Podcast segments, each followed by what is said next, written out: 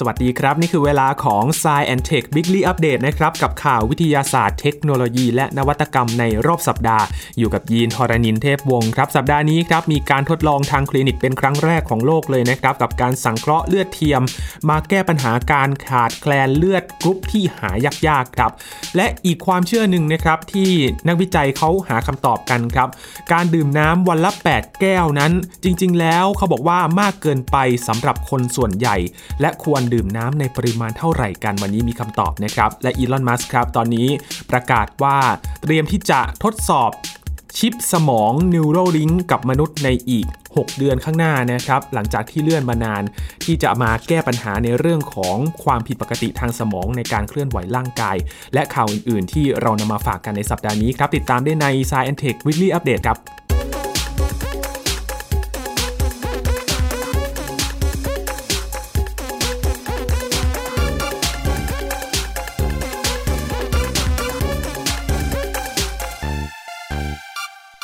เริ่มกันที่การทดลองที่เกี่ยวข้องกับสุขภาพกันนะครับมีนักวิจัยครับเขาพยายามที่จะสังเคราะห์เลือดเทียมในทางคลินิกเป็นครั้งแรกของโลกเลยนะครับมาแก้ปัญหาเกี่ยวกับการขาดแคลนกรุ๊ปเลือดถ้าพูดถึงการบริจาคเลือดเนี่ยถือว่าเป็นเรื่องที่เราจะพบเห็นได้บ่อยๆนะครับหลังจากที่มีผู้ป่วยโดยเฉพาะต้องการเลือดแบบมากๆเลยหลังจากการสูญเสียไม่ว่าจะเป็นอุบัติเหตุหรือว่าโรคต่างๆที่จะต้องอาศัยการผ่าตัดและก็ต้องใช้เลือดจำนวนมากเช่นเดียวกันนะครับเรามักจะเห็นการประกาศที่จะเชิญชวนให้ทุกๆคนนะครับมาบริจาคเลือดกันเพื่อที่จะส่งต่อเลือดให้กับผู้ป่วยที่ต้องการแต่ว่ามันก็มีปัญหาหนึ่งที่อาจจะใช้การบริจาคเลือดไม่ได้ ร้อยเปอร์เซ็นต์ นะครับนั่นก็คือการหาเลือดกรุ๊ปที่มันหายากๆเพราะว่า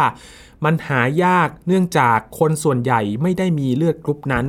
และจะมีวิธีทางไหนล่ะที่เขาจะมาช่วยหาเลือดกรุ๊ปที่มันตรงกันนะครับก็เลยมีแนวคิดของนักวิจัยในสหราชอาณาจักรครับพยายามที่จะทดลองถ่ายเลือดเทียมที่สังเคราะห์ขึ้นเข้าสู่ร่างกายของมนุษย์นะครับซึ่งเป็นแนวทางที่เขาหวังว่าจะมาช่วยอุดปัญหาตัวนี้ได้เพราะว่าการหาเลือดในกรุ๊ปโดยเฉพาะกรุ๊ปยากๆเนี่ยสร้างความกังวลให้กับแพทย์แล้วก็ญาติผู้ป่วยเป็นอย่างมากเลยนะครับเพราะว่าไม่ได้มีคนส่วนใหญ่ที่มีกรุ๊ปเลือดนี้แล้วก็มาบริจาคเลือดให้เพียงพอกับความต้องการนักวิจัยจากมหาวิทยาลัย Bristol แล้วก็มหาวิทยาลัย Cambridge นะครับรวมถึงเจ้าหน้าที่หน่วยเลือดและการปลูกถ่ายของระบบประกันสุขภาพสหราชอาณาจักรหรือว่า เอ็น เอช เอส เขาสังเคราะห์เลือดเทียมโดยเน้นการสร้างเม็ดเลือดแดงเทียมนะครับที่สามารถนำออกซิเจนเนี่ยไปยังส่วนต่างๆของร่างกายได้กระบวนการผลิตเลือดเทียมเริ่มมาจากการนำเลือดปริมาณสี่ร้อยเจ็ดสิบมิลลิลิตรนะครับที่ได้รับการบริจาคมาแล้วก็ใช้อนุภาคแม่เหล็กครับเพื่อที่จะดึงสเต็มเซลล์ที่กลายเป็นเซลล์เม็ดเลือดแดงได้ออกมาจากนั้นก็เพาะสเต็มเซลล์ที่ได้เนี่ยจนเติบโตในปริมาณที่มากพอและกระตุ้นสเต็มเซลล์ที่เพาะไว้ให้กลายเป็นเซลล์เม็ดเลือดแดงซึ่งสเต็มเซลล์ที่สกัดออกมาได้ทั้งหมดห้าล้านเซลล์นั้นนะครับสามารถกลายเป็นเซลล์เม็ดเลือดแดงได้ห้าสิบล้านเซลล์โดยกระบวนการสังเคราะห์เลือดเทียมจะใช้เวลาประมาณสามสัปดาห์ด้วยกันครับการทดลองถ่ายเลือดเทียมเข้าสู่ร่างกายมนุษย์ที่ยังมีชีวิตอยู่เนี่ยเขาจะใช้เลือดเทียมที่สังเคราะห์ในห้องทดลองปริมาณเล็กน้อยเท่านั้นนะครับเพื่อที่จะทดสอบดูก่อนว่ามันมีผลข้างเคียงหรือเปล่าเปรียบเทียบแล้วอยู่ที่ประมาณ สองถึงสาม ช้อนชาเท่านั้นครับเพื่อที่จะนำเข้าสู่ร่างกายของมนุษย์ที่ยังมีชีวิตอยู่เพื่อที่จะไปทดลองว่าเลือดเทียมที่สังเคราะห์ขึ้นมานั้นเนี่ยสามารถใช้งานได้จริงหรือไม่โดยวัตถุประสงค์ของการทดลองนี้คือการผลิตกรุ๊ปเลือดที่หายากนะครับที่ไม่ใช่สี่กรุ๊ปเลือดหลักๆที่พบได้ทั่วไปอย่าง A B O แล้วก็ เอ บี ที่เราพบเห็นแล้วก็มีอยู่ในตามกลุ่มคนทั่วไปที่ใช้ในการรักษาคนไข้นะครับซึ่งกรุ๊ปเลือดที่หายากเนี่ยก็มาช่วยโดยเฉพาะผู้ป่วยโรคโลหิตจางที่ต้องได้รับการถ่ายเลือดอยู่เป็นประจำครับ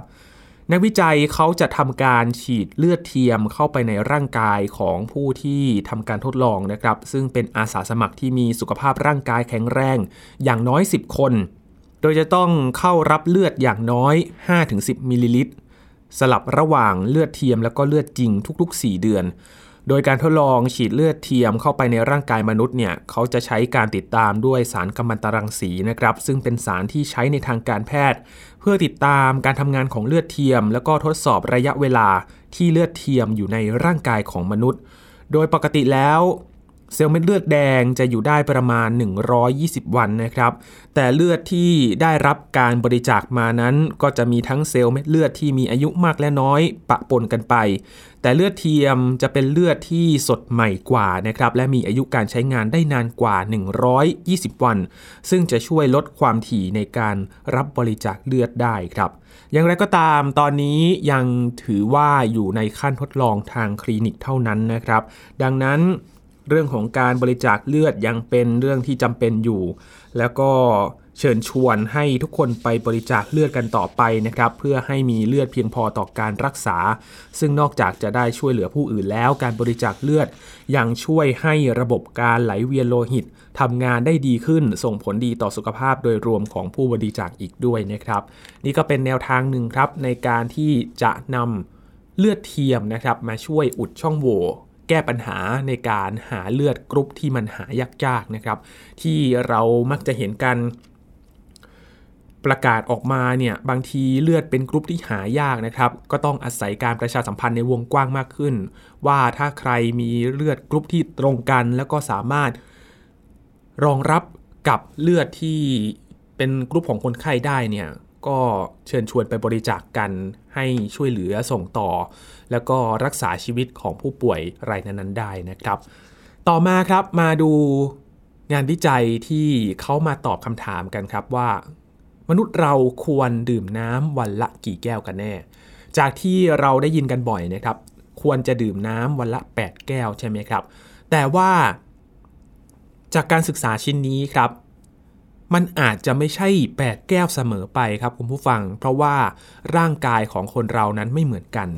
จากคำแนะนำเพื่อสุขภาพที่เราได้ยินกันมานานนะครับดื่มน้ำวันละแปดแก้วจะเพียงพอต่อร่างกายของเราอาจจะไม่ใช่ข้อมูลที่ถูกต้องทางวิทยาศาสตร์เสมอไปครับโดยงานวิจัยล่าสุดเขาพบว่าร่างกายและสภาพความเป็นอยู่ของคนส่วนใหญ่ทำให้อาจจะไม่ต้องดื่มน้ำมากถึงสองลิตรต่อวันก็ได้ครับเป็นผลการศึกษาของคณะนักวิทยาศาสตร์นานาชาตินะครับเขาทำการทดลองขนาดใหญ่เลยกับกลุ่มตัวอย่างจำนวน ห้าพันหกร้อยสี่ คนใน ยี่สิบสาม ประเทศครับโดยกลุ่มตัวอย่างนี้ครอบคลุมทั้งทุกเพศทุกวัยเลยนะครับตั้งแต่ทารกอายุ เก้า วันไปจนถึงผู้สูงอายุอายุกว่า เก้าสิบ ปีผลปรากฏว่าคนเรานั้นมีความต้องการน้ำในปริมาณที่แตกต่างหลากหลายออกไปนะครับโดยคนส่วนใหญ่ต้องการดื่มน้ำเพียงวันละ หนึ่งจุดห้า ถึง หนึ่งจุดแปด ลิตรเท่านั้นครับเนื่องจากได้รับน้ำในอาหารที่รับประทานเข้าไปก่อนแล้วถึง ห้าสิบเปอร์เซ็นต์ ของปริมาณที่ร่างกายต้องการในแต่ละวันครับศาสตราจารย์โยสุเกะยามาดะครับเป็นหนึ่งในทีมวิจัยจากสถาบันนวัตกรรมชีวการแพทย์แห่งชาติญี่ปุ่นอธิบายว่าที่มาของคำแนะนำให้ดื่มน้ำวันละ แปด แก้วหรือว่า สอง ลิตรไม่มีความชัดเจนนะครับว่ามาจากแหล่งไหนและก็ยังไม่มีหลักฐานทางวิทยาศาสตร์ใดที่รับรองความถูกต้องนี้เป็นไปได้ว่าผู้ให้คำแนะนำดังกล่าวไม่ได้คำนึงถึงปริมาณน้ำจำนวนมากที่ร่างกายได้รับมาจากอาหารอยู่ก่อนแล้วนะครับเพราะว่าอาหารบางประเภทก็เป็นซุปเป็นน้ำส่วนผสมอยู่นะครับเราอาจจะมองข้ามไปว่าน้ำส่วนนี้ก็คือน้ำที่เข้าสู่ร่างกายเหมือนกันมีการทดลองให้กลุ่มตัวอย่างเขาดื่มน้ำชนิดพิเศษครับโดยโมเลกุลของไฮโดรเจนในน้ำถูกแทนที่ด้วยดิวเทอเรียมซึ่งเป็นไอโซโทปของไฮโดรเจนที่มีความเสถียรครับเพื่อที่จะไปตรวจวัดปริมาณน้ำที่หมุนเวียนเข้าออกจากร่างกายในแต่ละวันโดยอัตราการขจัดดิวเทอเรียมส่วนเกินออกจากร่างกายจะช่วยบ่งบอกถึงอัตราการสูญเสียน้ำของแต่ละคนได้ผลการทดลองก็พบว่าความต้องการน้ำของคนเรานั้นก็แตกต่างกันออกไปนะครับขึ้นอยู่กับเพศวัยกิจกรรมที่ทำเป็นประจำและก็สภาพสิ่งแวดล้อมด้วยโดยคนที่อยู่ในเขตภูมิอากาศร้อนชื้นคนที่อยู่บนภูเขาสูง คนที่เป็นนักกีฬานะครับหญิงที่มีครรภ์แล้วก็แม่ที่กำลังให้นมบุตรจะเป็นกลุ่มที่มีอัตราการสูญเสียน้ำสูงกว่าผู้อื่นและจำเป็นจะต้องดื่มน้ำมากกว่านะครับอย่างประเทศไทยเองก็อยู่ในเขตภูมิอากาศร้อนชื้นเช่นเดียวกันนะครับอาจจะต้องการน้ำมากกว่าคนที่อยู่ในแถบยุโรปที่มีเขตอากาศอบอุ่นกว่าบ้านเรานะครับซึ่งอากาศบ้านเราก็ร้อนอยู่แล้วนะครับแน่นอนว่าต้องการน้ำอยู่มากพอสมควรเลยและปริมาณน้ำที่ร่างกายต้องการนั้นเนี่ยยังลดลงตามวัยด้วยนะครับคุณผู้ฟังโดยทารกแรกเกิดมีอัตราการสูญเสียน้ำมากถึง ยี่สิบแปดเปอร์เซ็นต์ ของร่างกายในแต่ละวันทำให้จำเป็นต้องดื่มน้ำนมให้เพียงพอส่วนคนชราในวัยเก้าสิบปีขึ้นไปนั้นมีอัตราการหมุนเวียนของน้ำในร่างกายเพียง สองจุดห้า ลิตรต่อวันเท่านั้นทำให้ไม่ต้องดื่มน้ำมากถึงแปดแก้วตามคำแนะนำดั้งเดิมครับศาสตราจารย์ยามาดะบอกว่าที่แท้จริงแล้วปริมาณน้ำที่ร่างกายต้องการในแต่ละวันส่วนใหญ่ขึ้นอยู่กับชนิดของอาหารที่เรารับประทานเข้าไปด้วยนะครับถ้าหากว่าเรากินขนมปังไข่เบคอนเป็นอาหารหลักร่างกายจะต้องการน้ำมากกว่าคนที่กินผักสดเนื้อสดปลาพาสต้าแล้วก็ข้าวอีกด้านหนึ่งครับศาสตราจารย์จอห์นสปิกแมนเป็นหนึ่งในสมาชิกทีมวิจัยจากมหาวิทยาลัยอาเบอร์ดีนของสหราชอาณาจักรนะครับก็บอกว่าแม้การดื่มน้ำวันละแปดแก้วจะไม่ได้ส่งผลเสียต่อร่างกาย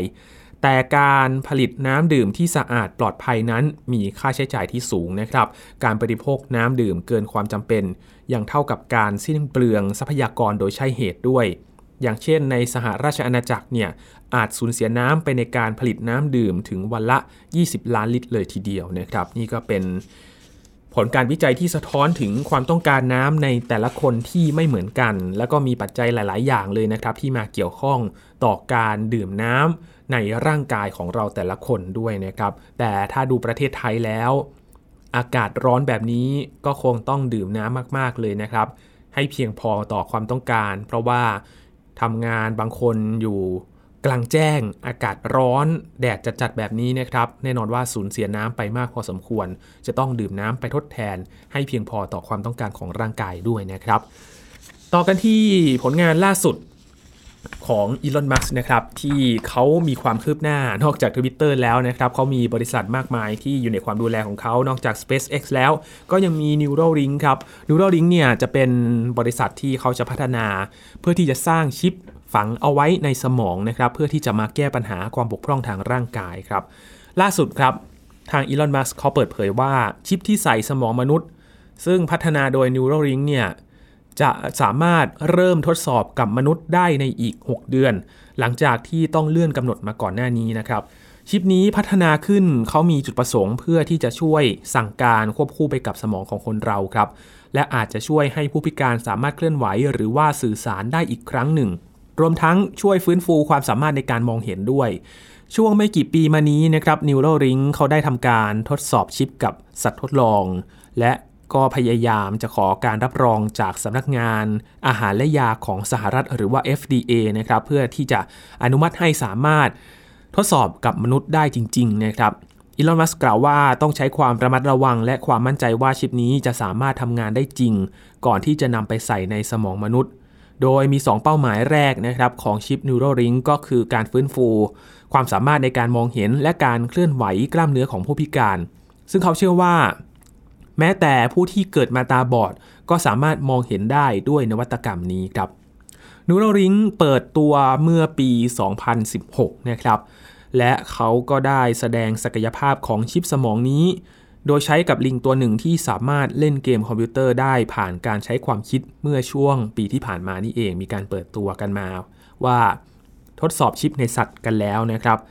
และเขาต้องการพัฒนาชิปที่ช่วยให้สมองของคนเรานั้นมาทำงานควบคุมอุปกรณ์อิเล็กทรอนิกส์ที่ซับซ้อนช่วยให้ผู้ป่วยอัมพาตสามารถเคลื่อนไหวได้และช่วยรักษาโรคต่างๆที่เกี่ยวข้องกับสมองรวมถึงโรคพาร์กินสันและก็อัลไซเมอร์นอกจากนี้ยังอาจไปไกลถึงการพัฒนาสมองด้วยระบบปัญญาประดิษฐ์หรือว่า เอ ไอ ด้วยนะครับอย่างไรก็ตามครับที่ผ่านมานั้น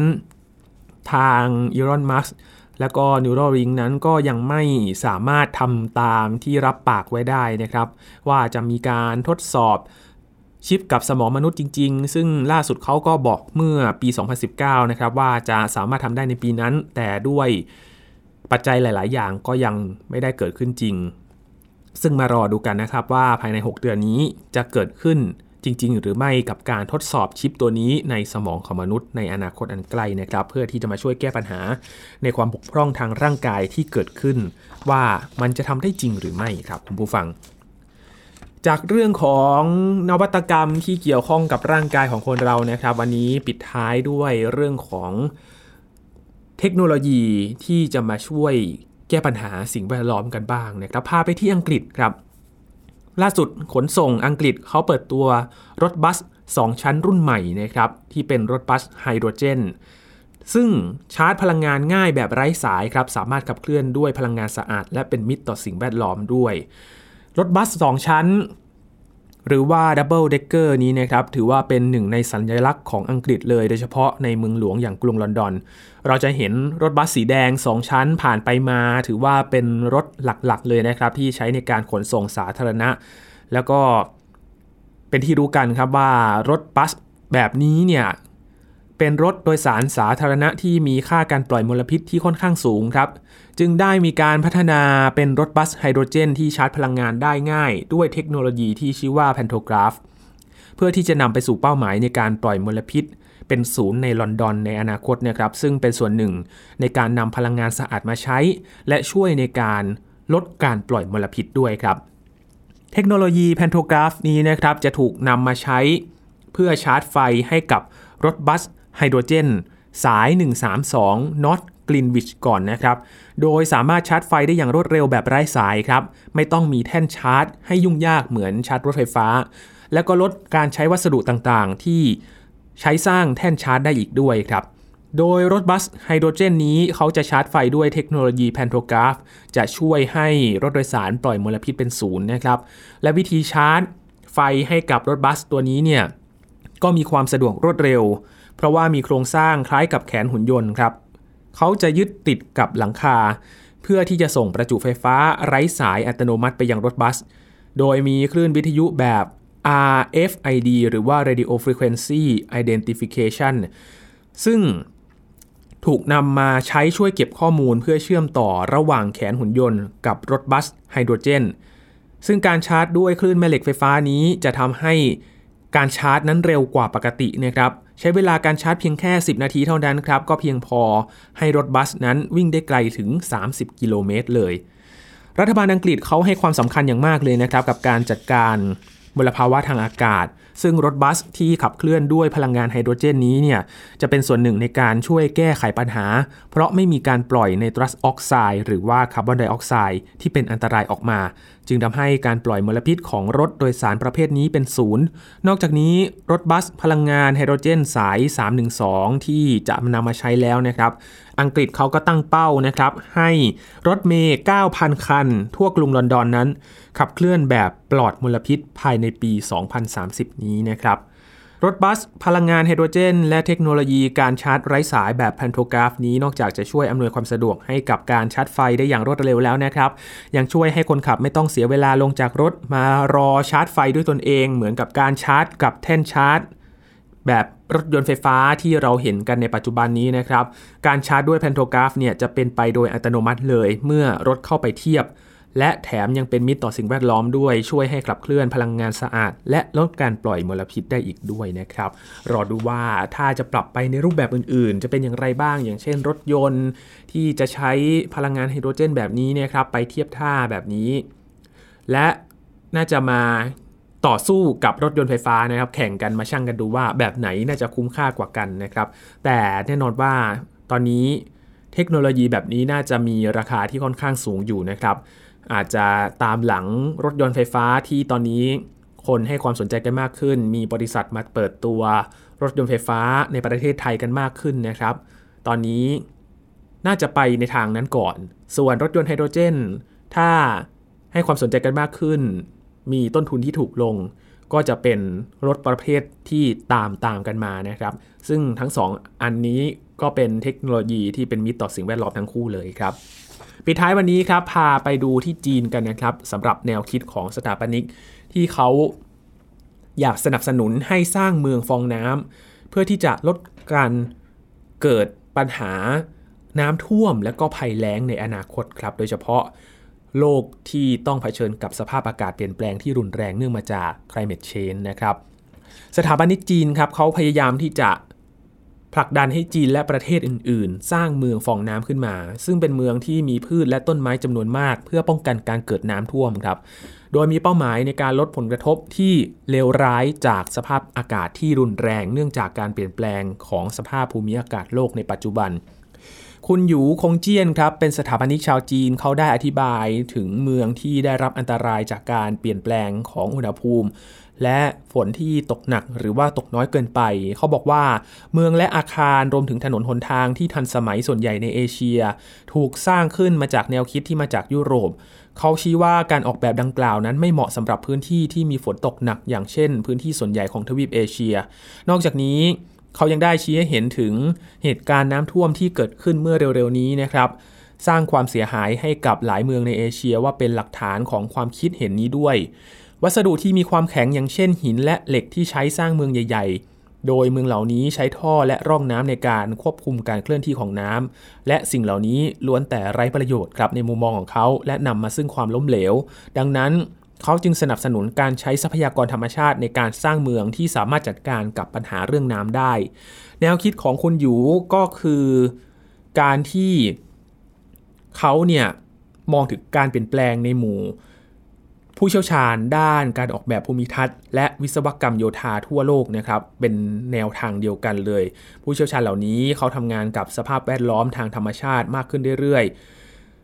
โดยการสร้างพื้นที่ขนาดใหญ่เพื่อกักเก็บน้ำในใจกลางเมืองอย่างเช่นสวนสาธารณะและบ่อน้ำที่สามารถกักเก็บน้ำฝนและก็ช่วยป้องกันน้ำท่วมได้นอกจากนี้โครงสร้างเหล่านี้ยังช่วยให้น้ำไหลผ่านดินได้อย่างช้าๆและช่วยเติมเต็มแหล่งน้ำใต้ดินในช่วงเวลาที่ฝนตกน้อยเกินไปได้อีกด้วยครับซึ่งแนวคิดของเมืองฟองน้ำก็คือการฟื้นฟูแล้วก็การเพิ่มพื้นที่ให้แก่น้ำเขาบอกว่าจุดเปลี่ยนในการตระหนักรู้เกี่ยวกับการเปลี่ยนแปลงของสภาพภูมิอากาศและการเปลี่ยนแปลงของเมืองในประเทศจีนนั้นเกิดขึ้นเมื่อสิบปีที่แล้วนะครับจากเหตุการณ์น้ำท่วมรุนแรงในเมืองหลวงอย่างกรุงปักกิ่งเมื่อเดือนกรกฎาคมปีสองพันสิบสองปริมาณน้ำจากเหตุการณ์ฝนตกครั้งใหญ่ที่สุดในปักกิ่งซึ่งตกหนักในรอบหกสิบเอ็ดปีครั้งนั้นนะครับมากเกินไปสำหรับระบบระบายน้ำที่มีอยู่ในช่วงเวลานั้นทำให้น้ำเอ่อเต็มใจกลางเมืองแล้วก็ท่วมขอบเมืองเป็นเหตุทำให้มีผู้เสียชีวิตอย่างน้อยเจ็ดสิบเจ็ดคนด้วยกันในเวลานั้นคุณหยูได้ส่งจดหมายถึงเลขาธิการพรรคคอมมิวนิสต์จีนในสาขาปักกิ่งนะครับและเขาก็ได้เรียกร้องให้มีการเปลี่ยนแปลงวิธีที่รัฐบาลจัดการกับถนนหนทางและอาคารต่างๆในเมืองหลวงนอกจากนี้เขายังได้ส่งจดหมายถึงเจ้าหน้าที่ระดับสูงรวมถึงประธานาธิบดีสีจิ้นผิงของจีนอีกด้วยและในการประชุมของรัฐบาลในปีต่อมาครับจีนก็ได้รวมแนวคิดเรื่องเมืองฟองน้ำเข้าไปเป็นส่วนหนึ่งของแผนพัฒนาระดับชาติ